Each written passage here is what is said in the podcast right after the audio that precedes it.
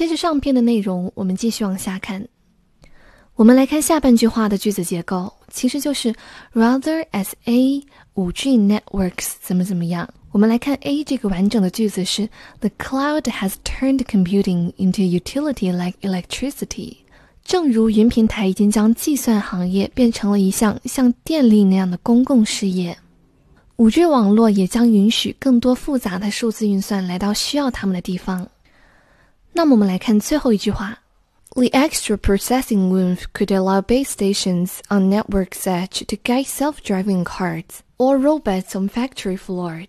第一个词 processing 名词表示加工处理，紧跟在它后面的这个词 oomph 做名词表示精力热情，相当于 enthusiasm 或者 energy。If you say someone or something has oomph, you mean that they are energetic and exciting。 在这里，processing oomph 表示五 G 网络的处理能力。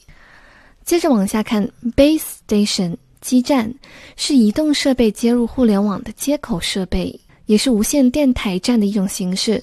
其实我们在生活当中也经常见到基站的，比如在山间看到的塔尖状的东西。接着往下看，self-driving 做形容词有两个意思。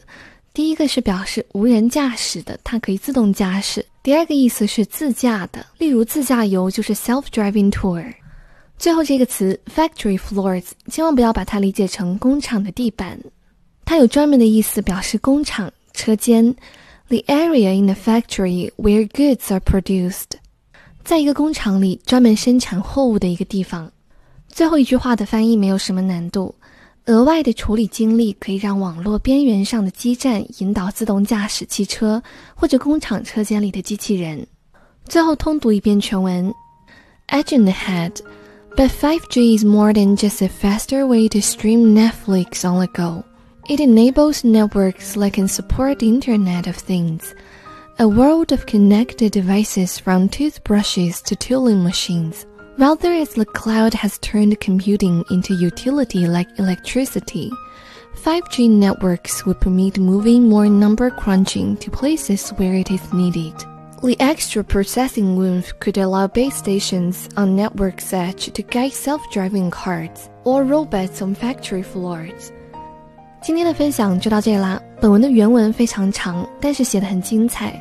从全球政治关系的角度，向我们描绘了 5G 科技未来可能的发展走向，并且在文章的结尾给出了一个相对客观的结论。因为篇幅太长，就没有时间做全文精读了。感兴趣的小伙伴可以在文末领取资源自行阅读。